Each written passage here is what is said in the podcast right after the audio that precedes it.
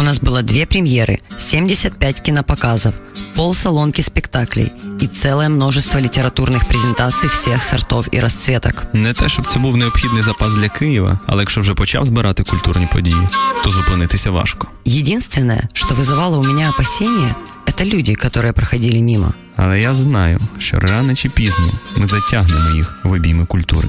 Гонзо Ефір з Тетяною Кісельчук та Євгеном Стасіневичем. Слухайте в ефірі Радіо Земля щосереди, опівдні та в подкастах на сайті OFR.FM.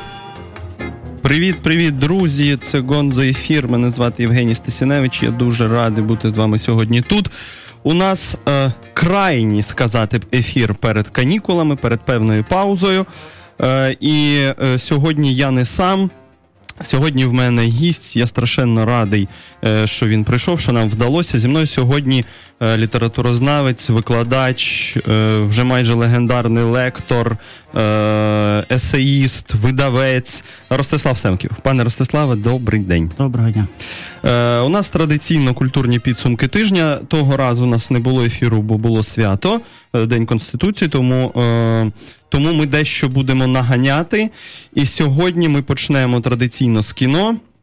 І перша наша тема, перший наш фільм це Трансформери, п'ята частина.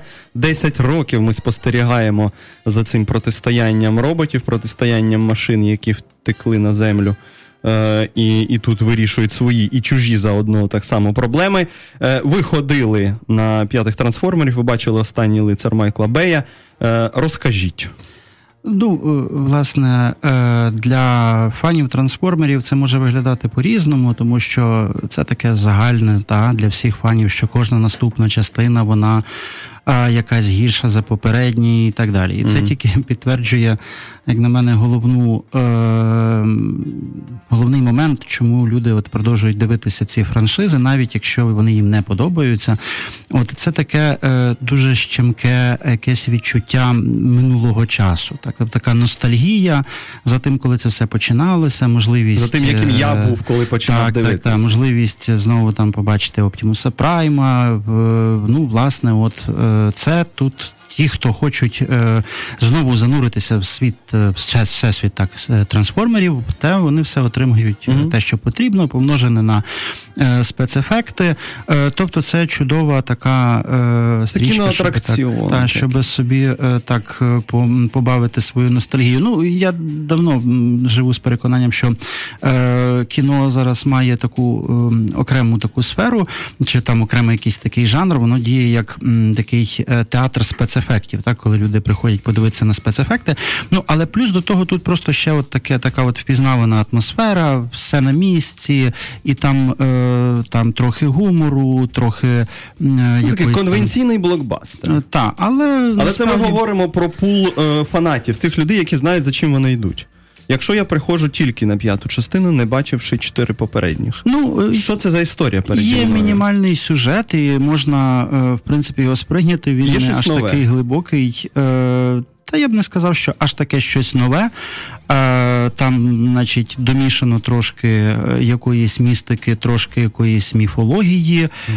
От, значить, кельти, король Артур, е, старі ну, там британці, брити, сакси, от і все все з того тобто, що часу. трансформери в світі давно вже. Дуже давно. Там взагалі... Що вони мало не сиділи за столом короля Артура. Ну і ще раніше. Тобто, mm-hmm. це вже власне такий наслідок короля Артур, власне, тому король Артур, що він дістав якийсь контакт значить, ага. з цією расою. Обраний. От, Але насправді це е, історія, яка от вона е, експлуатує цей страх, що от прилетить якась раса, яка значно нас переважає, і ну, землю буде там зруйновано чи використано. Власне, вся історія про те, як е, землю чуть мало не використали для, от, скажімо так, посилення розбудови, верніше інтеграції, бо вона там десь зінтегрована е, планети самих трансформерів. От mm. і е, тут такий е, класична там дилема своїми чи з новими своїми, бо Optimus Prime має вибирати, чи він своєю давньою цивілізацією, чи він все-таки на боці ага. людей. І... Чи він ренегат, чи ні? Так, так. І чи це виправдано, чи ні, де його дім насправді. Тобто це історія більше про них в цій частині, так, сам? не про людей. Ну, про людей можна сказати Які дотично, дотично, до... але головна, головна якась такий головний пафос пов'язаний саме от з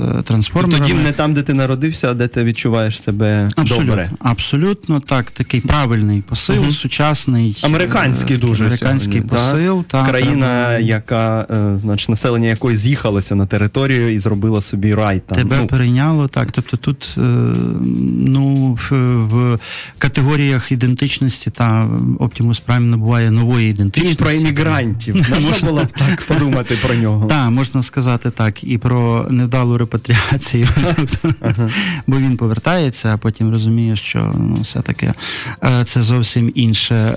Люди значно симпатичніші. Ми сказали про короля Артура, вочевидь, е, підійшли до цієї теми інтертекстуальності, тобто тих культурних зв'язків е, фільму, е, які помітні. Та Бей багато до чого відсилається, багато з чого черпає, не тільки король Артур, і, і, і часто він так робив в попередніх частинах, але є підозра, що ніякої системності в цьому нема, ніякої навіть глибини в цьому нема. Він бере все, що лежить під рукою, уламки ідеологій, уламки образів, вочевидь, це масова культура, як правило. Та Він просто він навіть цим не віртуозно жонглює, він бере, потім забуває про це, кидає.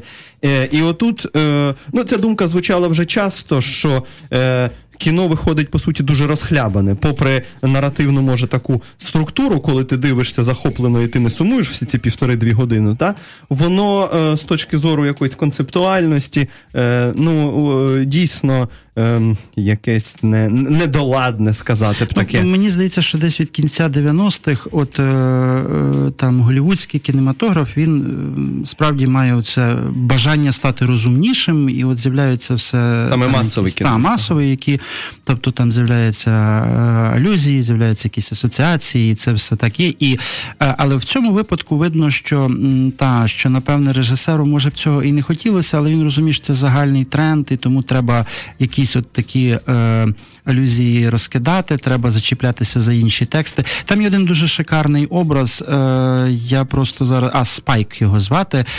Це такий, е, е, значить, е, е робот. Е, робот дворецький. От і він водночас є відсилкою суто візуальною до C-3PO е, з значить так, зоряних так, воїн. Так. Угу. А з іншого боку, він такий е, істеричний. Він там такий. Так, та, він істеричний, але це така м, подоба от справжнього англійського дворецького. І там взагалі це досить розіграно. Ці американці такі е, більш такі безшабашні, там головні герої. Так. І такі більш консервативні ага. британці. Е, Значить, там е, жінка, яка от супроводить героя, яка там нащадок Мерліна, вона, значить, е, що там на Оксфорд чи Кембридж, тобто якась там освіта, вона виглядає такою більш консервативною, більш навіть такою якоюсь чопорною. З приспаною чи репресованою сексуальністю. Тобто там також оця опозиція американське, англійське розігрується, і там дійсно так як цивілізація і культура, угу. там енергія і знання, чи там техніка і знання. Але тільки знає. так переможемо. Тобто йдеться про певне симбіоз англосаксонського та, світу. Та, та, абсолютно. Тобто тут такий, е, можна сказати, е, наново проговорений такий е, ну, м'який імперіалізм чи культурний імперіалізм. Він так простежується. Е, там є. Е, знову ж ще один з трансформерів, в нього французький акцент, і він такий виглядає кумедним. Ага, тобто, ну, звісно. Він, та, от французи ці трошки кумедні. Вони вони теж потрібні, тому що якби ну вони ж є десь. Так, десь є. І тому е, це так. Ну але серйозні справи вирішують от американці, плюс ну британці їм потрібні як такі от носії такого культурного історичного бекграунду, такий багаж. От вони це пробують. Але видно, та я погоджуюся, що що видно, що в принципі, якби це не був такий загальний тренд, то може він би без цього і обійшовся. Йому просто е, цікаво от зробити ще одну таку стрілялку, і там багато цих таких, е, е, значить, е, ну, різних там таких бойових моментів, все. Ну, тобто, так, е, так як воно е, можна собі уявити, всі ці класичні трансформерські штучки, коли там перевертаються, розвертаються, трансформуються, і люди десь поміж тим мають якось вижити, вистрибнути, і е, все це, особливо, якщо це там ну 3D, е, вочевидь, це варто дивитися 3D, бо я ж кажу, це театр, угу. театр власне таких так. та атракціон спецефектів. І от тоді. Е, ми розуміємо, що це ну, левова частка на це е, власне ну, погоджена. Якщо е, колись говорили про те, що от є там два типи кінематографа, такий, значить, ну от більш емоційний, такий класичний, якийсь мелодраматичний, і з іншого боку, такий інтелектуальний та артхаус. Потім все змінюється і з'являється там щось таке, як Star Cinema, де головне просто дивитися на персонажа. Там е, Багато хто та, напевне, піде дивитися на маніфест, тому що там Кейт Бленшет, а не тому, що там може ще щось. От, е, Так я би сказав, що це така четверта стадія, коли головним є спецефект. Коли от просто. Е, тобто людина, яка піде на трансформері. Та, людина, яка піде на трансформері, вона нахапається оцих вражень, е, оцих е, якихось, я б сказав, вестибулярних, так, такого побавить свій вестибулярний апарат, і, в принципі, е, вже якийсь мінімальний рівень задоволення залишиться. А тут ще й про короля Артура розказали, хто не знав, хто не знав там про якісь красиво і корисно. Головні жести, так, і це виглядає так навіть вже Ми з претензією. Казали про е, імперіалізм, про певні тенденції в американському кіно. От на завершення цієї розмови про е, Бея і трансформерів п'яту п'яту частину. Хочеться мені спитати у вас або поділитися цим спостереженням. Е, Це вже було озвучено. Про те, що може цей останній лицар, який було винесено е, в заголовок, це апелює не до е, темного лицара е, Нолана, коли йшлося mm. про переакцентування образу, да, коли максимально неочевидний ставав Бетмен, дуже людський, невротичний. Так само було з Бондом. Ми про це часто згадуємо. Ну, ця ця тенденція, цей тренд на оживлення. Mm-hmm. Росомаха, остання частина, звісно. ж. Ага. Та. То тут йдеться, що останній лицар, власне, це, це сам Бей. І як це треба сприймати? Що він. Е, Е, от ви сказали про імперіалізм. Тут також відчутна маскулінність, його е, така е, сексизм навіть Бея. Він може собі дозволити е, брати молодих акторок, він не соромиться брати крупної плані їхніх частин тіла, довго тримати в кадрі.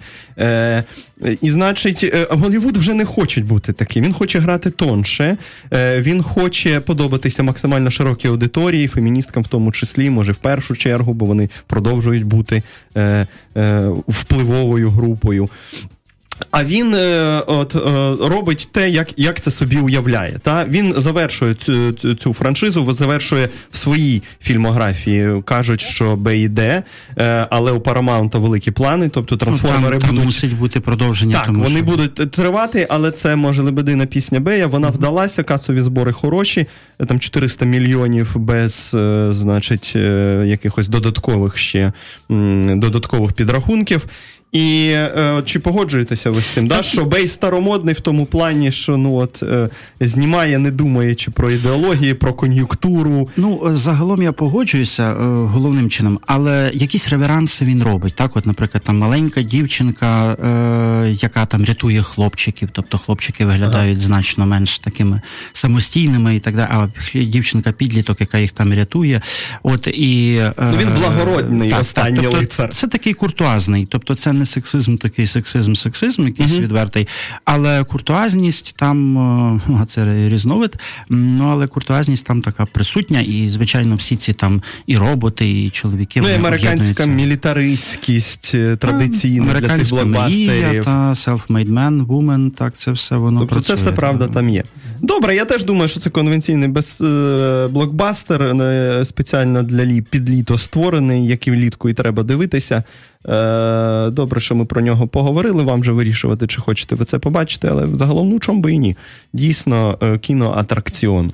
Е, тепер, що стосується нашого блоку кіно, от пан Ростислав ходив на трансформери, а я подивився мультфільм, анімацію. Ви знаєте, що я люблю це діло. І от третя частина. Третя частина мультику, третя частина франшизи е, про е, посіпак і брю. Е, Incredible Me, або ж, е, ну, хтось каже, гидкий я, е, хтось каже е, по-іншому. Е, що я хочу вам сказати е, про цей мультик? Дійсно, е, третя частина підтвердила, що франшиза жива. Е, це все може бути, і не тільки, е, не тільки бути, а й тривати надалі. Е, яка історія? Брю працює, пам'ятаєте, Брю ще перша, після першої частини став е, хорошим, поганим. Він е, він тепер готовий допомагати людям. Він тепер не тільки злодій і не тільки чинить зло. Е, у нього є його вірні е, посіпаки, у нього тепер є дружина, є ці дівчата. Він працює на розвідку, але з розвідки з тріском вилітає, тому що провалив справу, і там приходить нове руководство, нове керівництво. Е, і тепер, от перебуваючи в депресії, до нього доходять звістка про те, що є брат, брат-близнюк, брат, який хоче якраз займатися злодійством. У нього великий ресурс, велика кількість машин, велика кількість кількість е, гаджетів усіляких. Він туди їде, е, бачить це все, знайомиться з братом. Брат один в один е, той же брю, грю, тільки він брю.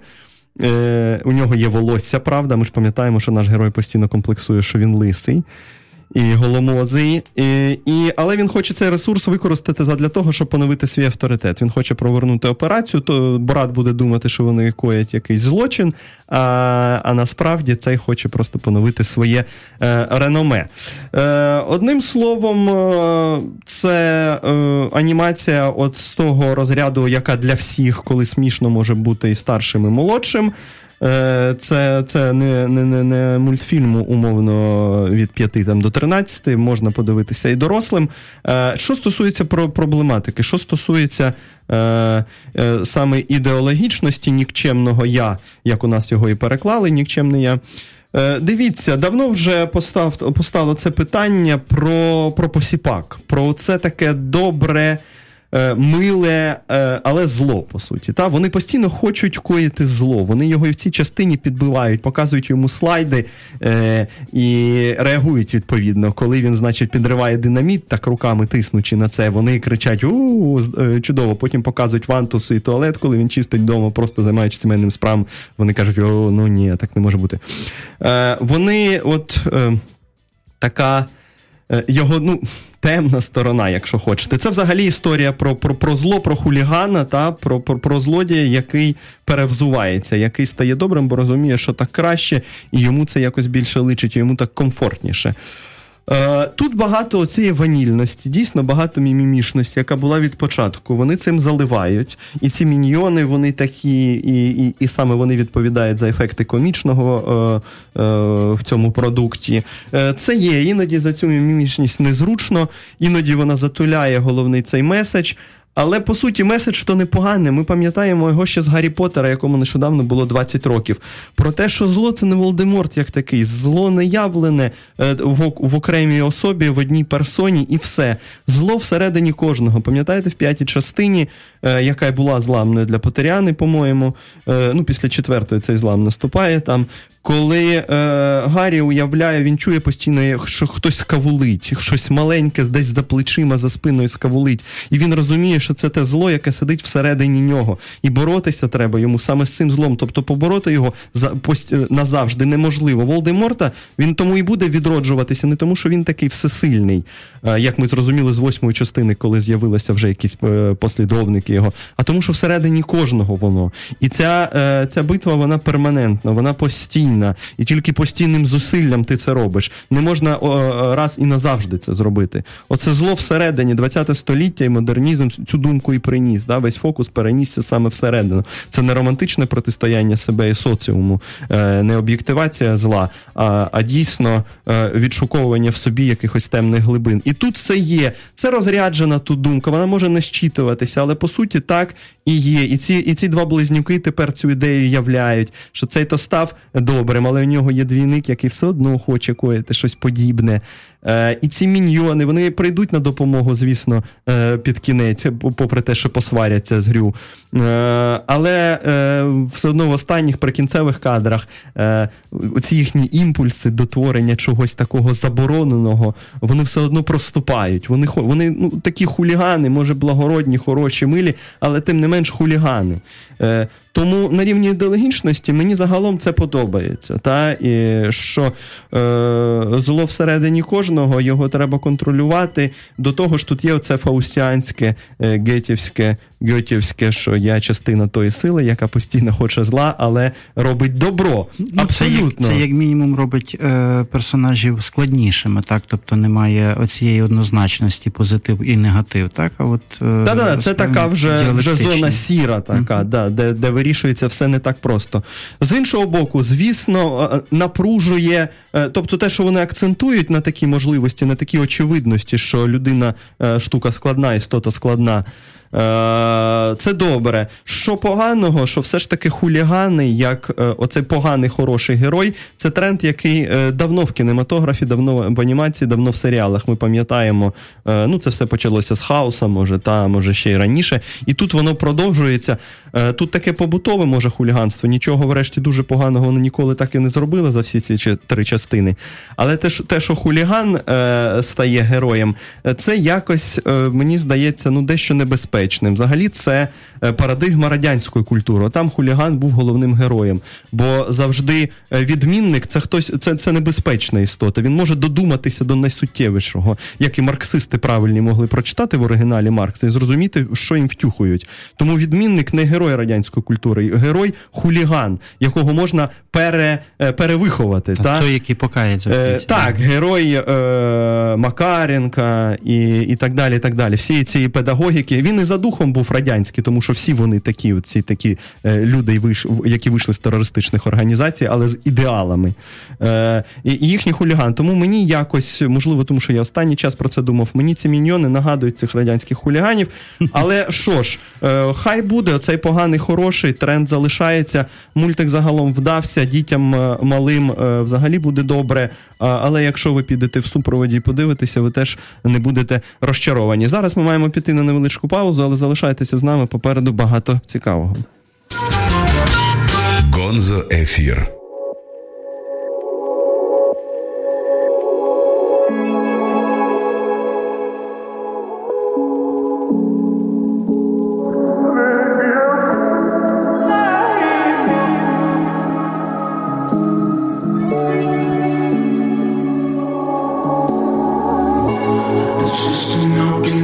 my door. our precious moonlight.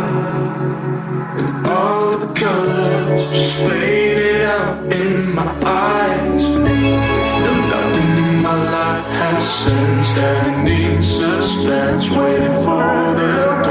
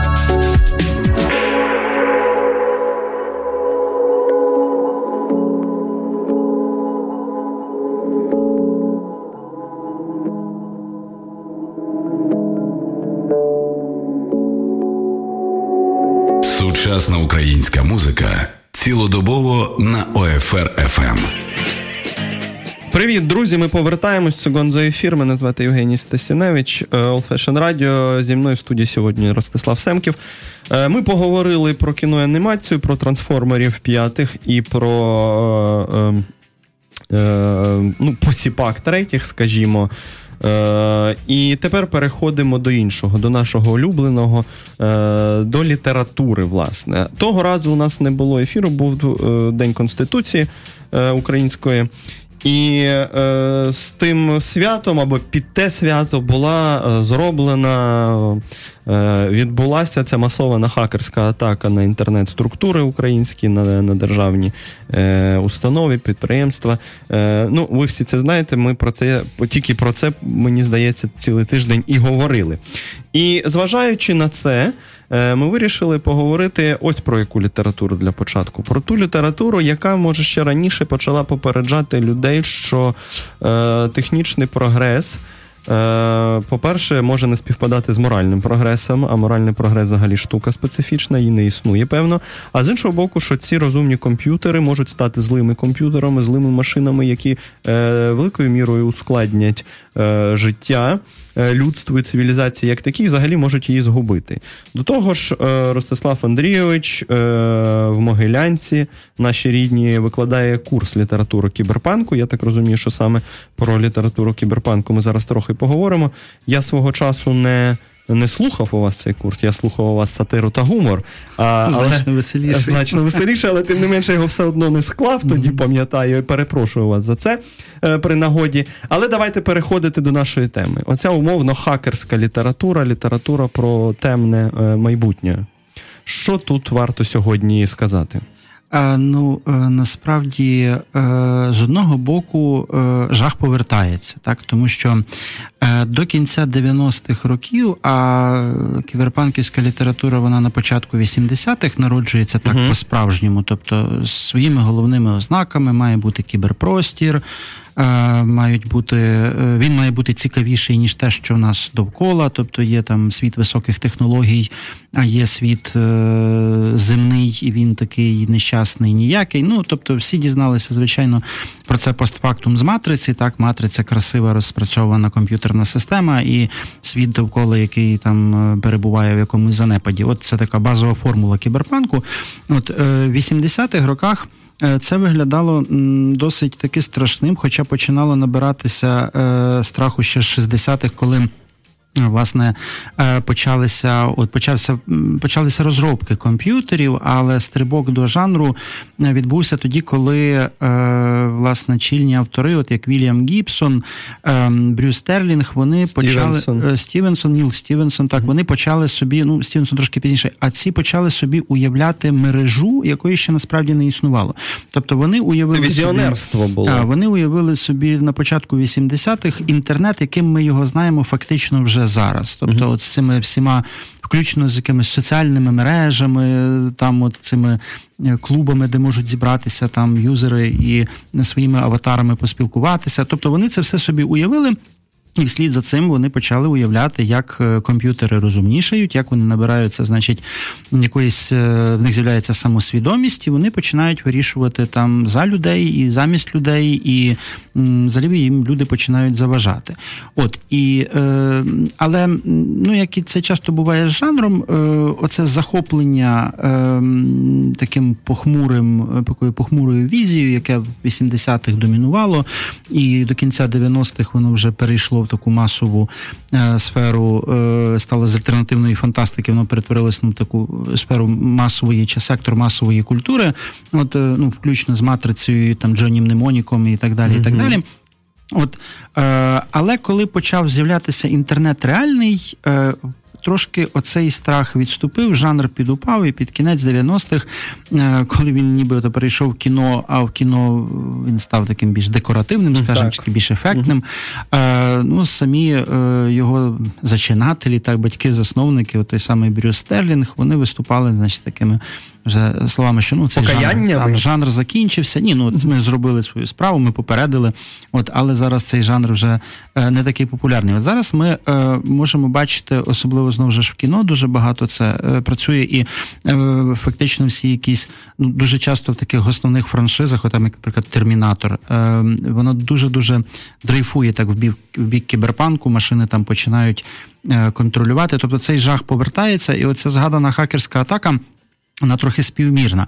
От коли люди побачили, що таке мережа, вони ніби трохи розслабилися, бо склалося враження, що це все так по-вегетаріанському, так, так, що, це все, що це все не так е, небезпечно. Але е, небезпека, звісно, зберігається, хоча вона дещо відмінна, ніж е, якесь безпосереднє сприйняття жанру. Бо коли ми думаємо про е, те, що от комп'ютер стане розумним і почне щось там вирішувати, в нього з'явиться свідомість, він там почне бачити сни, якщо там я робота Азімова, він почне мріяти, і до чого він домріється.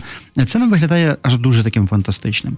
Але насправді те, що про що вони говорять, воно потрохи десь на якомусь рівні починає втілюватися, хоча в такий парадоксальний спосіб. Справа в тому, що е, комп'ютери не думають так, як ми думаємо, тим не менше. Вони вже здатні приймати якісь рішення. От я завжди тепер я завжди, як приклад е, чогось найбільш близького до штучного інтелекту, яким він вимальовується навіть трохи загрозливим в кіберпанківських текстах.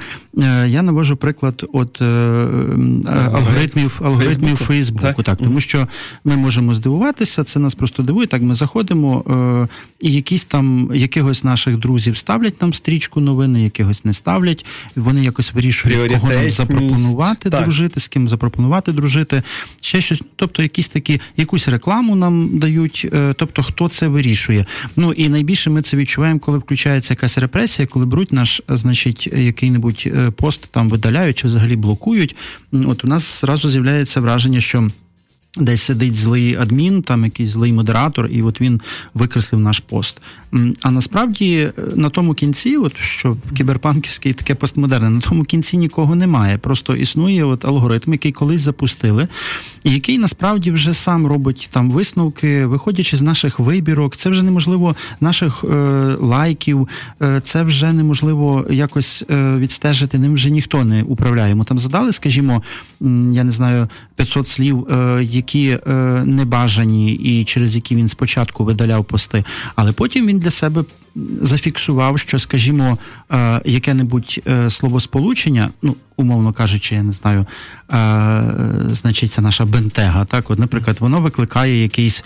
Такі холівари, так воно викликає якусь якесь невдоволення. Тобто, коли з'являється непозбувна бентега, всі починають сваритися. І далі е, алгоритм автоматом вирішує, що це там небажане слово, і він починає банити все, що пов'язано з цим словом.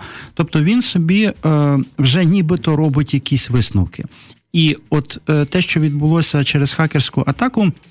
Воно так добряче струснуло, і це такий момент, що так за, зафіксувало нам, що е, власне цей, е, ця небезпека є. Ну бо так раз, і причому це ж така масована небезпека, раз, і всі банки закриті.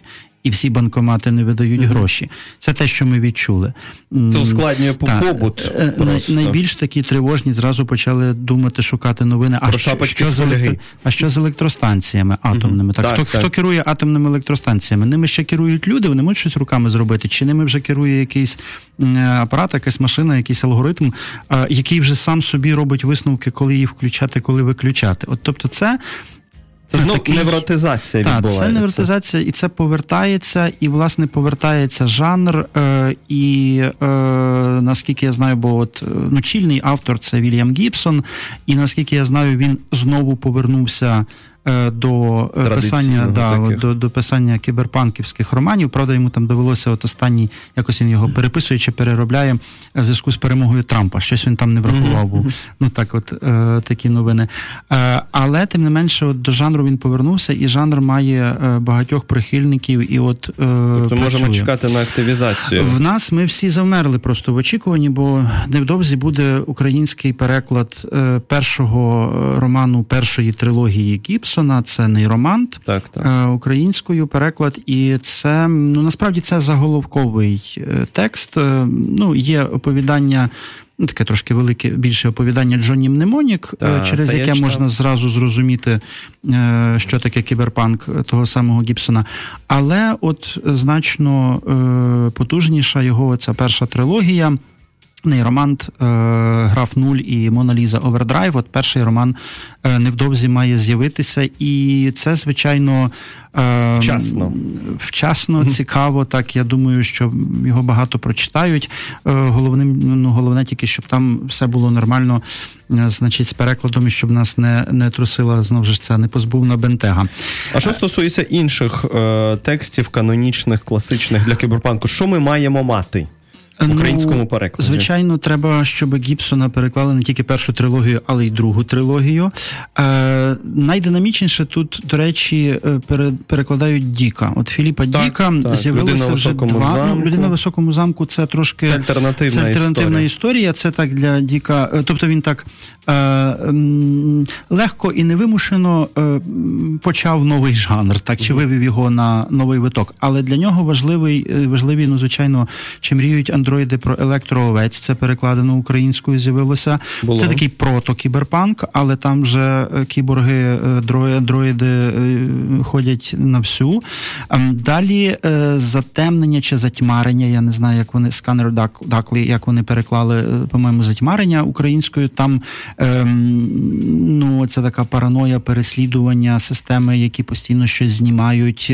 Знову ж це ще не кіберпанк, бо те, що потім висміє в своєму та, постмодернізмі, тотальна конспірологічна свідомість. А, Так, але вона от е, там така автентична. Ага. Ну і ті, хто переклали е, Діка цих два романи, вони обіцяють Убік. А Убік це вже дуже його роман. Убік е, це вже дуже близько. Це вже фактично. Він думає про те, про що Гібсон. От, тобто, Діка вже можна починати читати. Це вже пішли Гібсона, рекомендації на літо вам, друзі. Гібсона можна буде починати читати, коли ну так віримо, що від е, Львівського форуму. А десь там в перспективі, е, десь там е, Пет Кадіган, це жінка, яка кіберпанкер, перша така. І десь там має бути Ніл Стівенсон, напевне, найбільш такий Корі Докторов, найбільш такі. Відомі з другої хвилі. От так що я думаю, що якраз повернення до зацікавлення цим похмурим жанром взагалі в світі, воно співпаде з е, з появою наших перекладів і приходом власне його е, як фактора ну, в межах літератури. Ну і не треба забувати, що з'явився е, привид в броні, е, фільм, дуже давня франшиза, власне, дуже розгалужена, але вона починалася як манга, як мультфільм, угу. як аніме. Ну, Це ж найбільше і закидали. що Так, а потім вона ну, вона розгалужилася в багато багато різних мультфільмів. От а пізніше стало вже е, пізніше стало вже і е, фільмом. Тобто, це е, ну і на суттєво вплинула на матрицю. Так що це такий е, жанр знову на слуху. Е, хоча я все-таки хочу сподіватися, що він е, виконує радше таку терапевтичну функцію, бачачи те, як і всі антиутопії, попередження, Він, називаючи, знімає цю так, бачачи те, як погано може бути, ми мали би цінувати те, що ми маємо, що в нас все ще е, Оце одна з найбільших інтенцій кіберпанку, небо, якщо думати. Е... Тобто попередити і таким чином каналізувати цей невроз, показати, що люди добрі, ваше сьогодення не настільки погане, як ви собі думаєте. Безперечно безперечно. Хоча для самих е, первісних авторів вони такі панкери правдиві. Тобто вони переконані, що рано чи пізно все буде Трамп. Все одно буде так. Чи якось так. От, Тобто, все буде дуже складно і е, все вийде з-під контролю. Але дотично, та він має оцю інтенцію, він здатен на цю таку терапію. Е, Сонце в нас і небо все ще не намальовані в 3D, і ми можемо. Е, там їсти якусь справжню їжу, яка виросла під дією сонця. Ну тобто, якісь речі ми. Ми здатні... не нікчемні. Нікчемні ми це там, це не це, це не меседж. Та, ми здатні там, я не знаю, вживу займатися сексом, мати друзів і так далі. і так далі. Це все ще з нами. А і ми е, розуміємо, що там в разі загрози ми поки що можемо їх вимкнути. Але це поки що, як би сказав, е, є. Е, я знаю, ну і я бачив якісь приклади таких культурних продуктів, коли йшлося про те, що е, цивілізація в силу якихось причин відмовляється від гаджетів, відмовляється від мережі, це все відпадає. Але після того не починається не апокаліпсис, а нове відродження. Та люди відкочуються, можливо, в якийсь аграрний стан, е, може навіть ну там архаїчний в чомусь, але відбувається от це віднайдення щастя такого первинного. Все добре. Був такий навіть серіал. Я не пам'ятаю, як його звати, друзі. Називається цей серіал, можете його знайти. Про про комуну, яка е, цей серіал не був гучний, але він страшенно симпатичний. Я зараз, може, в перерві е, знайду його. Е, про комуну, яка от живе в світі такому постапокаліптичному, посттехнологічному вже, е, тобто технологій нема. І вони в цій комуні починають екранізувати Шекспіра, ставити п'єси, і все їм добре ведеться. І є в тому щось таке е, безкінечно е, приємне для нас з точки зору пророкування. Отут, о, оцей виток жанру, е, що ви можете сказати? Про те, що так, все Трамп після того, значить, щось станеться, але ж це не означає, що буде все погано. Ні, ну ми загалом. Тобто завтра що... біда, післязавтра все добре. Поки не прилетіли е, трансформери, взагалі, злі трансформери, там ми, ми, ми взагалі віримо в землю, а що вона перетриває, е, ще може перетривати багато катаклізмів. Чи ми перетриваємо? Так, але насправді проблема в тому, що відкриття дуже важко, а може неможливо закрити. От і угу. тому відмовитися зараз там від гаджетів чогось, це це досить складно. Тобто тут тут е, дійсно... І якщо так станеться в разі якихось таких потужних хак- хакерських атак, які покладуть всю систему, врешті. Ну я знову ж думаю, що це в принципі неможливо. Це е, насправді є ж е, цілі субкультури, і, да, які вірять в це. Ну е, там анонімус і так далі, угу. тобто які вірять, що угу. от можна е, завалити цю злочинну цивілізацію.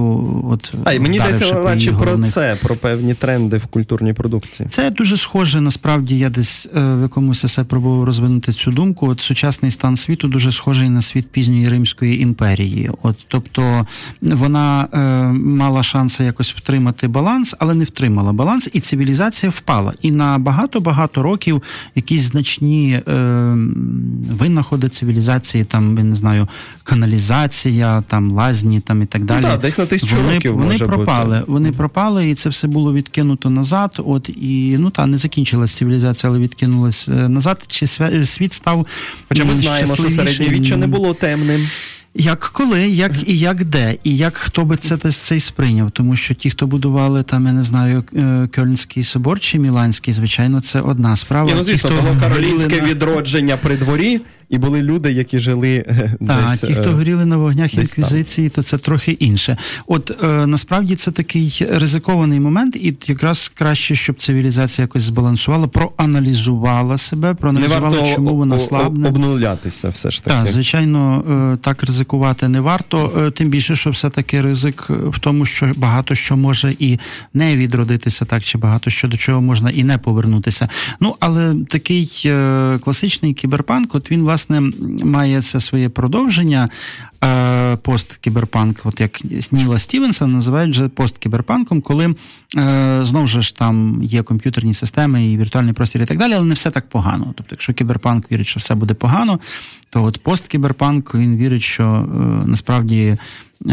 Ми ще поборемося. Та, та, та, все буде, можна буде, як от в фіналі третьої матриці, вона така посткіберпанківська. Можна ну там вже взагалі євангельська історія. Ну так, тобто, але от жертвування що, собою. Е, ну і машини вирішують, що значить, вони будуть вони будуть е, якось домовлятися з людьми, буде таке мирне співіснування. Тобто, от ваша цивілізація, наша цивілізація, давайте будемо співіснувати. Ну, це це, це, це інший виток цієї думки, що чому щось чуже, чому це інше, ці машини мають бути обов'язково злими. Так, це ж наша така давня, може, і європейська чи протоєвропейська травма цих уявлення інших, як е, як, як поганих. Просто антропологічна травма, інший, який несе небезпеку. Так? Ну, та, а для... тут на певному рівні цивілізації інший може бути тим, хто нас е, збагатить насправді. Е, добре, е, ми знову перериваємося на невеличку паузу. Залишайтеся, е, і ми повернемось. Гонзо ефір.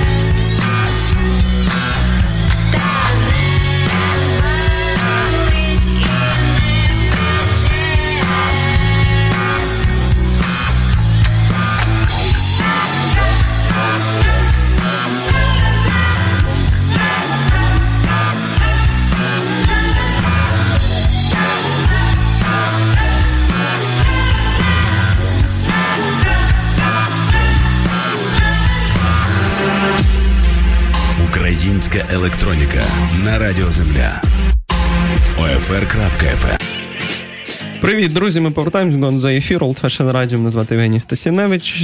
У мене в гостях сьогодні, як ви вже зрозуміли, Ростислав Семків. Е, ми поговорили про фільми, поговорили про літературу кіберпанку у зв'язку з нещодавніми хакерськими атаками, які так е, налякали нас або принаймні змусили серйозно подумати про майбутнє. Е, і тепер ми переходимо до обіцяного, до до неуникного в крайній програмі перед відпусткою до, до списку рекомендованої літератури. Те, що ми так хтось з нас ненавидів в школі, коли змушували то записувати, а потім читати. І не все з того було вартим е, того, щоб його прочитати саме влітку, саме в цей час. Тому зараз ми підійшли якось більш е, більш серйозно до цього, відповідальніше до цих порад вам, аби аби це було і красиво, і корисно. І, звісно ж, ми акцентувалися, ну, спробували акцентувати саме на тому, що є в українських перекладах, що перекладено не так давно. Тобто ми говоримо все одно зсередини українського книговидавничого ринку. Пане Ростиславе, ви директор видавництва Смолоскип, е, попри все інше, попри всі можливі регалії. Е, і я хочу вас спитати: е, от про що видавництво Смолоскип останнім часом видавало щось таке, що варто прочитати влітку? Чи ж просто варто прочитати, якщо у вас є вільний час? Ну, як мінімум, одну книжку варто згадати. Бачите, для смолоскипа, ну крім того, що ми видаємо молодих авторів, і скоро там будуть буде знову молода проза. Буде? з'являтися. Хороша так, проза? Як на мене, хороша там. Давно першого місця ніхто не отримував в конкурсі так, смолоскипу. Але але проза буде хороша. Там е, ну, зробіть я ще, ну зробіть. Е, факультет буде називатися О, Роман, і це кампус кампус Новел. Там без жахів, там з такою відливою. Але факультети іронії. це завжди. Ми з вами так, знаємо так. про про жахи. Кампус Новел дуже хороший. От, Так що е, це можна чекати. Але основна наша спеціалізація це мемуаристика. І от ми перевидали. І це я перепрошую дуже чудово, тому що у нас же ж велика біда з мемуаристикою, як каже правильно Віра Павлівна Геєва, 20 століття, століття ненаписаних мемуарів. До сих пір шістдесятники мовчать, якщо говорити про останнє таке велике покоління.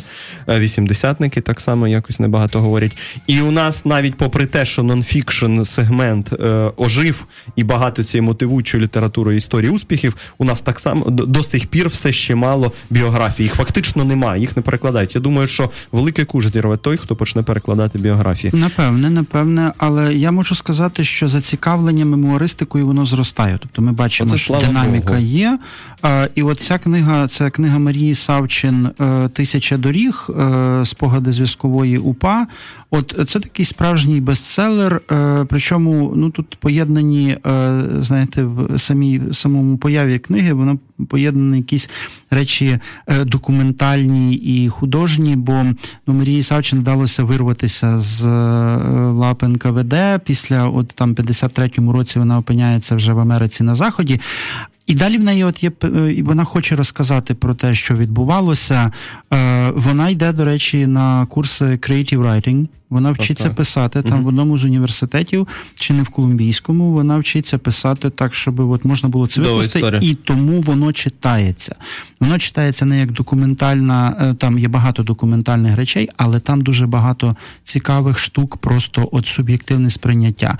Як там жінка, наприклад. Е, проводить там, я не знаю, зиму в лісі, в Криївці, там в підземеллі, як вона, е, попри це, е, там мріє про дитину, народжує дитину. Її розлучають з дитиною. Тобто, це просто от такий мемуарний роман про підпілля про от е, ці роки. Ну це досить е, цікаво. Я не знаю людини, яка би почала це читати, і Марія Савчин тисячу доріг, і якби ну і, і в неї були б якісь такі. Е, е, її це не зацікавило. Але тут ми маємо робити поправку. От ви говорили про е, значить, завдання на літо. Все-таки треба дуже добре усвідомити, що ну, ми вибираємо сектори літератури. Тобто є якісь сектори літератури, які нам більше подобаються, е, є якісь, які нам подобаються менше. І зараз такий добрий час, бо ми можемо знайти. собі якісь альтернативні сфери. Щось цікаве про ну, власне до душі, і саме в цьому напрямку рухатись. Я в зв'язку з цим хочу сказати про зовсім інші, скажімо так, мемуари. Але, але я хочу ще от спитати остання остання mm ремарка про Савчин. Чи чи це можна сприймати певним чином як, е, як таку пригодницьку історію? Ну, Ми ж знаємо, що 20 століття принесло нам це, що навіть про найстрашніші речі можна розповідати в шатах плутовського роману, скажімо. Ну там е, це зроблено без е, та, без якоїсь е, іронії і на досить серйозному е, такому е, емоційному регістрі, але так, там авантюрності дуже багато. Тобто, от, це важливо. як е, виплутуватися з там засідок, пошуки контактів з іншими повстанськими групами. Е, ну, це досить досить і досить там е, є такого матеріалу, але найважливіше, що це справді все те, що було, не те, що десь там виникало умовно. А про інші мемуари, які я хотів сказати, зовсім не схожі, але також я впевнений, досить популярні і вже не в нашому видавництві видані. Але це е, книжка, яку також, як на мене, дуже цікаво почитати. Це книжка сина Станіслава Лема, Томаша Лема. Угу. Така книга, ну, власне, рефлексії там про батька. Вона називається досить досить товста. Е, Так говорив Лем. От, тобто книга про е, цей всесвіт батька, і його вона з'явилася вслід першим трьом. Я не знаю, може вже є четверта книга п'ятикнижжя Лемове, є, може вже і четверта є. Так, от, тобто е, є е, там в кожному е, в кожній там по е, три е, тексти. От і відповідно це також дуже цікаво, хоч і зовсім зовсім іншої, зовсім іншої сфери. І Продовжуючи знову ж цю фантастичну тему, е, ми вже в попередній секції е, згадали цю книжку. Ви згадали власне е, Філіпа Діка. З'явилася ну, це центральний текст цієї цього жанру альтернативної історії Людина в високому замку. Тобто роман про те, як виглядав би світ, якби все пішло інакше е, в світі, який показує Дік в передісторії цього світу, не союзники перемагають, е, значить, е, держави осі. Е, осі, так, а навпаки. Америка поділена, е, японська окупаційна зона, німецька окупаційна зона. Дисиденти думають, що було би, якби все сталося навпаки. Тобто, це от світ абсолютно інший, е, яким він би міг бути, якби 45-й рік трапився е, не так, або не 45-й рік. І це просто центральна, центральний текст. Е, для е, от всього жанру альтернативної історії. Хоча ми знайомі з цим жанром, тому що е, в нас е, досить резонансно прозвучав от, я тільки Василь сказати, Кожелянко свого часу дефіляда в Москві. Її, до речі, два роки тому знову ж перевидали. От і в дефіляді в Москві також е, все відбувається навпаки. Ну і там, звичайно, найбільші переможці українці. Ну хто виграв в Другій світовій війні? Українці. От там в нього ну, альтернативна історія з цього. А зовсім боку. нещодавно ми побачили Харків 38 і рванця. Та, Теж роман, який приклад. грає на території альтернативної історії, роман, який загруз в собі. Е, Я я, я про це писав, і ми про це тут з Станією, коли вона ще була зі мною. Він ми, веселий. ми говорили. Він веселий там, е, але його мінуси, по-моєму, переваж, переважають його плюси, які також є. Ну, одним словом, це це книжка помітна, але ну про неї цікавіше думати. Для мене це та книжка з розряду е, тих, про які цікавіше думати, ніж які цікаво читати. Вона статична, це це по суті сцепка гегів, набір сцен. Тобто роман нікуди не рухається, нам просто описують світ. І і наприкінці ну, Ірванець намагається вийти на щось. Ну для так, літнього я... читання нормально, але Філіп Дік, звичайно, ми, ми говоримо, класика. Так, це про, про, про, Дік, про звичайно, класика. Добре, от ви сказали про це. У нас не так багато часу. Я е, я скажу про якісь свої позиції. Ми, ми ми, ще трохи помінюємося репліками. У нас тут було питання про про те, чи треба вносити до списку літнього е, читання книжку Матіаса Енара Компас. Він гонкурівський лауреат. Два роки тому він отримав Гонкура. Е, Ірина Славінська переклала для ВСЛ е, цю завжди до завжди добре почитати гонкурівського лауреата. Е, по-перше, завжди добре почитати. По-друге, це великий роман. Я взагалі люблю товсті романи. Е, ну, Це можливість побути побути всередині історії. Для когось це можливість про прокрастинації, те, про що говорила, пам'ятаєте, Донна Тарт наприкінці а. Щігля. Та що це, це це просто чому ми думаємо, що прокрастинація це погано? У нас так багато всього нас оточує, так багато багато рішень треба прийняти. Хай література буде способом прокрастинації, чому би і ні. Е, тому тут 600 сторінок, е, цілком е, е, притомний переклад. Я знаю, що там були проблеми. Іра потім дороблювала. Тобто довга робота була над перекладом. Насправді це не зроблено на колінці. Е, Можуть бути зауваження, заперечення, але.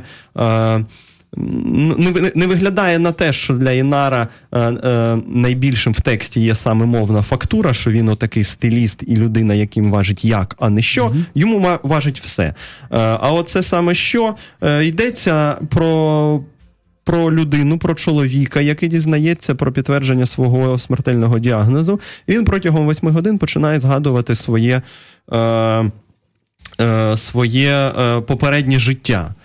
Е, і, звісно, починає згадувати історію кохання е, до до жінки, і теж не просто жінки, він віденський музикознавець, вона е, вона француженка, і і вона спеціалізується на Сході. Вони колись відбули мандрівку Сходом, Іраном, е, іншими там країнами. І е, ці всі спогади, вони. Е, вони е, вдягаються в шати роздумів про про долю культури як такої. Він постійно згадує про тексти. Тобто він говорить про тугу і починає згадувати корпус текстів, де про це йдеться. Він постійно чіпляється. Тобто для нього безпосередньо поговорити про почуття це надто просто. Чи для Інара це надто просто. Тобто культура на такій фазі вже, е, що ну е, це буде банально. Треба зробити, ну от, значить, виставити якийсь такий каскад кордонів. І він, говорячи про цю історію кохання, яка дійсно була яке всередині нього це кохання ще триває, він говорить про про, про цілі корпуси текстів, які стосуються любові, епістолярію європейського, скажімо, бальзаківського там е, е, чи навіть абелярівського. Е, І він постійно підключає, тобто його Е, його роздуми, вони отак, от, е, значить, е, коренями починають йти в усю європейську культуру. І там е, перед нами і Фернандо Песоа, е, і Кавка, і французи 20-го ну, це століття. Це цікаво, такі екскурси. Так. так, і якісь, значить, е, трубадури середньовіччя. І ось таким чином ми спостерігаємо за головним героєм. Насправді він там розбірковує протягом однієї ночі, восьми годин. Е, згадує, кого він зустрів в цих мандрівках, авантюристів, шарлатанів, інтелектуалів. Е, і, і звісно, це е, чому схід.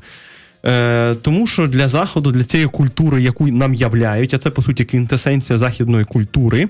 Е, для схід був страшенно важливим. Те, про що колись говорив ще е, ще Саїд. Від від, від, від цього іншого вибудовували себе. Так, щоб уявити себе, треба побачити чужого. Треба бачити іншого. цього іншого. Да, І тому треба піти на той схід, щоб зрозуміти, що таке любов, що таке я, е, побачити різність, а в чомусь і спільність цивілізації. Та не тільки захід є захід, і їм не зійтися, але ж ми пам'ятаємо продовження цієї репліки Кіплінга, що коли двоє таких таких богатирів стають поруч, не так вже й важливо, е, значить, наскільки вони різні. Це два е, два дві рівнопрі, рівноправні парадигми культурні. Тобто, е, і от довкола цього воно і крутиться. Інтелектуальний цей роман, ну, великою мірою інтелектуальний, мелодраматичний, так, мелодраматичний, е, геніальний ні. Е, шедевр навряд. Це міцна, хороша європейська проза. Е, може навіть дуже хороша, але тут важко важко... рівень показує. Е, так, там. це це, це, це, це зріст того, що відбувається у французькій, скажімо, літературі. Я взагалі не шанувальник французької літератури. Я часто вам про це друзі вже говорив. Мені здається, французька література в 20 столітті надто багато думала про своє специфічне французьке я в такий філософічний спосіб. Та й саме вони вигадали цей е, цей жанр, цей формат, коли філософи стали письменниками Сартер, Камю і понесли туди велику рефлексію. Тут це все присутнє. Це це коріння тут відчитується. Е, але якщо дивитися на інших гонкурівських лауреатів або на інших людей, які популярні серед французьких письменників, у нас то, от, е, скажімо, Вельбек. Я все ж таки віддав би перевагу Енару. Вельбек з його негативізмом і тако, таким цинізмом чорним е, мені не подобається. Мені здається, ну він він, він сам якось себе підзаводить, накручує до цього стану, а потім вихльопується жовчу. Але такою. він достатньо іронічний. М- може бути. Просто я ж кажу, от якщо вибудувати цю дихотомію Енар Вельбека, вона може бути, бо йдеться про про, про все ж таки таку есеїстичну літературу, та? Е, то компас мені подобається більше. Так, mm-hmm. тут є впізнаване оце ностальгія. У нас ностальгують за Австро-Угорською імперією, там ностальгують за всією європейською культурою. Mm-hmm. Мені цей тип е, такої конструктивної ностальгії, яка не пасує перед викликами, а все одно ностальгуючи, намагається вийти на якусь програму плюс, показати, що це ж добре може бути. Mm-hmm. Так. Мені це подобається, тому я поставив би на Інара, і чи треба його внести в список? Його можна внести в список. Я вам порадив орієнталіста почитати був такий роман е, про про мандрівки одного такого значного інтелектуала. Його нема в перекладі українською, тому не пораджу. Але схід, оце і взагалі літо, яке е, і ми, люди, які постійно тужимо за якось за півнем, е, розірвані між півднем і північю. Може, ми б хотіли більше належати до середземноморської культури. Отут все це можна знайти. Оці всі ці наші прагнення, бажання, європейська культура, все це є. Е, Симпатичний роман. Я е, хотів додати про е, інтелектуальну літературу зараз. Дуже дуже добрий час. Дуже дуже добрий час почати читати Джойса.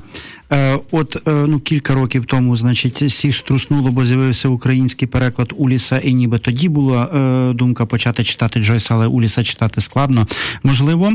Але зараз ми маємо переклад. Ну, митця замолоду перевидали, так. але ось з'явилися перекладені дублінці. А дублінці це збірка оповідань Джойса, його найбільш рання, ще тоді, коли він не зовсім попрощався таким більш чимось традиційним. Ем, це найкращий спосіб почати читати Джойса, і це дуже пасує до літа, так що можна знайти дублінців. Там і... дуже хороший переклад е, от у митця хороший е, Прокопович Мар'яни. Та, е, та і в Дублінцях так? непоганий, mm і це ну просто після можна прочитати збірку оповідань і сказати, я читав Джойса, тому що це буде правда. От, е, так, Чи є що... у вас у нас зовсім мало часу залишається? Ми може конспективно ще встигаємо так пунктирно намітити, що ще. Е, я тільки ще хотів звернути увагу на одну книжку, бо е, це я пригадав, коли ви говорили про те, що написано і як написано. uh Так, от е, Томас де Квінсі, це взагалі такий класичний текст а, там межі 18-19 століття, так а, і цей шанувальник опіуму? Так, це е, спогади. Ні, сповідь англійського пожирача опіуму. Отак вона перекладена. Пожирача пожирача перекладу, е, він Opium Eater. І, звичайно, через цей скандальний флер е, всі цікавляться, бо це так е, дійсно мандрівка в його враження. Але з іншого боку, як це написано? Це дуже добре написано і гарно перекладено, і тому це сама по собі книжка. Ну така і от літо, Орієнт, Схід, Опіум, ну, знов сюди. Ну і Англія, цей кейс. Там, так. так що це так, воно йде. Е, я б ще ми зговорили про вашу нещодавну книжку Савчин, вашу розумінні Смолоскипівську. Я б хотів нагадати, що е, давно вже видана велика, серйозна, важлива для англійської літератури британського роману книжка Білі зуби Зеді Сміт. Так, це... Наріжна і для того покоління, і і дійсно для останніх там 15 років, скажімо, про про Лондон мультикультурний, про Лондон як новий Вавилон, про змішані ідентичності, про пригоди гендеру, пригоди просто урбаністичного простору. Е, І взагалі усіляко е, з усіх боків симпатичний страшенно роман. Ну, як мінімум, симпатичний, а взагалі е, страшенно важливий. І е, я от про нього згадав і теж можу його цілком порадити. Читати влітку. Він, він е, великий, по-перше, що мені знов приємно. Хороший великий роман, ну це чудо. І дуже і там такий хороший гумор е, в неї, так що це досить е, досить досить гарна річ. І добре було б, якби на перспективу ще Зеді Сміт. Мені якось так уявляються ці авторки дуже такими, е, ніби трошки і не схожими, але от чомусь вони мені так уявляються подібними. Так, значить, банана Йосімото на е, в Японії, і от Зеді Сміт в Англії. От якось uh-huh. якось е, вони мені уявляються такі. Я думав, зараз скажете про е, Савчин і думаю, як же ж ви проведете цю паралель? Савчин це трохи трохи інакше. От, Але оце е, Зеді Сміт це дійсно така історія про е, те, як вижити молодій дівчині в великому місті, в мегаполісі. І це перехрестя культур, і перехрестя поглядів. Це дуже цікавий текст. Е, Білі зуби. Я, ну, як і наступні романи, але вони ще, на жаль, не перекладені. Так, я їх теж сам добре було перекласти. Я думаю, що це можна навіть знайти ще десь в книгарнях цю книжку загалом. Я десь і бачив. Одним словом, Зеді Сміт. І друзі, зовсім вже останні там у нас хвилина. Я що хочу сказати, була е, вийшла книжка, е, про яку у нас е, ще не випадало нагоди поговорити, і Але про неї треба сказати перед тим, як ми підемо в відпустку, тому що це, певно, е, найважливіша українська проза за ці півроку, які вже пройшли. Е, і навіть попри те, що я нещодавно побачив список книжок на літо, і там було написано, що це книжки не для пля... не, для пля... не пляжне читання, не, не для читання на пляжі, все одно я е, мушу і і усіляко вам раджу прочитати її влітку, просто прочитати її якомога швидше. От про що йдеться. Це книжка Катерини Калитко Земля загублених або ж маленькі страшні казки. Ми знаємо Калитко, ви знаєте моє ставлення до неї. Е, Я страшенно її поважаю. Як добру поетку. Да, я думаю, що це дійсно повторюся в соте, і може вже в останній. Тепер будемо більше говорити не про поезію, Калитко, а про прозу. Що це один з найзначніших голосів в цьому поколінні. Е, людина, яка експериментує, людина, яка там на межі тоніки, села ботоніки. Ну і взагалі е, просто просто важливе поетичне явище. І отут друга книжка її е, короткої, так би мовити, прози, вона. Вона вийшла. Перша містерія була давно, її не помітили свого часу, або ж помітили не так, як мали б. Е, а оця вийшла. Я сподіваюся, що ми ще е, восени, коли буде починатися преміальний сезон, формуватися списки. Ми ще багато про це поговоримо. А я взагалі е, сподіваюся, що скоро напишу про про, про неї рецензію, де буде вже детальніше. Що треба сказати? Це дійсно це, це, це 9 оповідань, 200 сторінок, дуже компактна книжка. Всі ці оповідання між собою пов'язані, прошиті спільними мотивами, спільними топосами. Комусь здається, що там лише Балкани присутні. Ні, там присутній Крим, е, Крим український, Крим складний, про який Калитко прозаїк думає. Це проза, знаєте, от що, що хочеться сказати найперше, це дуже благородна проза, вона породиста вона вона глибока, але без без неврозів. Вона, от пірнаючи кудись, е, на тир, от пірнаючи в ці глибини, де вже нема чорного і білого, про що ми згадували, та от така сіра зона або така ну, глибокі якісь відтінки, е, вона не скочується до заламування рук, як у нас часто буває, не впадає в сентименталізм, е, але й не залишається лише психологічною прозою. Там є міфопоетичність властива калитко. Та? Е, І е, дійсно дійсно ви можете не зрозуміти, чим закінчилася одна оповідка, але через дві оповідання ви побачите тих самих героїв і вам вже розкажуть, як це має бути. Тобто варто читати від початку до кінця. Е, Дійсно, е, і Калитко якось так це пише, начебто за у неї за плечами. В українській літературі купа розроблених жанрів. От вона, і і це добра історія. Та вона, начебто, е, знає про свою генеалогію, якої насправді тут нема. Тобто вона великою мірою спирається, скажімо, на тексти Єрговича, які Калитко mm-hmm. перекладає, і цей вплив відчутний балканської літератури. Але вона сама собі добудовує оцю генеалогію. Там роман виховання, який так і не постав у нас, скажімо, або оця добра е- міфопоетична проза, mm-hmm. або сентиментальна проза. Е- ми е- завжди, коли говоримо сентиментальна, згадуємо Марію Матьос mm-hmm. і, і згадуємо там солодку Дарусю. Але е, тут е, йдеться про такий сентименталізм, про таку міфопоетичність, яка виноситься на зовсім інший щабель. Коли за це не просто там е, не соромно. Ну за солодку Дорусю теж не було ніколи соромно. Це це все ж таки е, це це, це своя ніша. Е, але це зовсім розмова на іншому рівні. так? І і це в кожній історії. Тобто, і і готична е, новела там є про про чоловіка, який замурував себе в стіну. Це така готична новела, яка по суті постає розгорнутою метафори. Одним словом, за кожною з цих текстів є якісь жанри, з яких в українській літературі були проблеми. І і Калитко по, цією книжкою латає великі території, просто залатує. так? Е, І і відчуває за собою право на це, відчуває силу, і в неї є ця майстерність.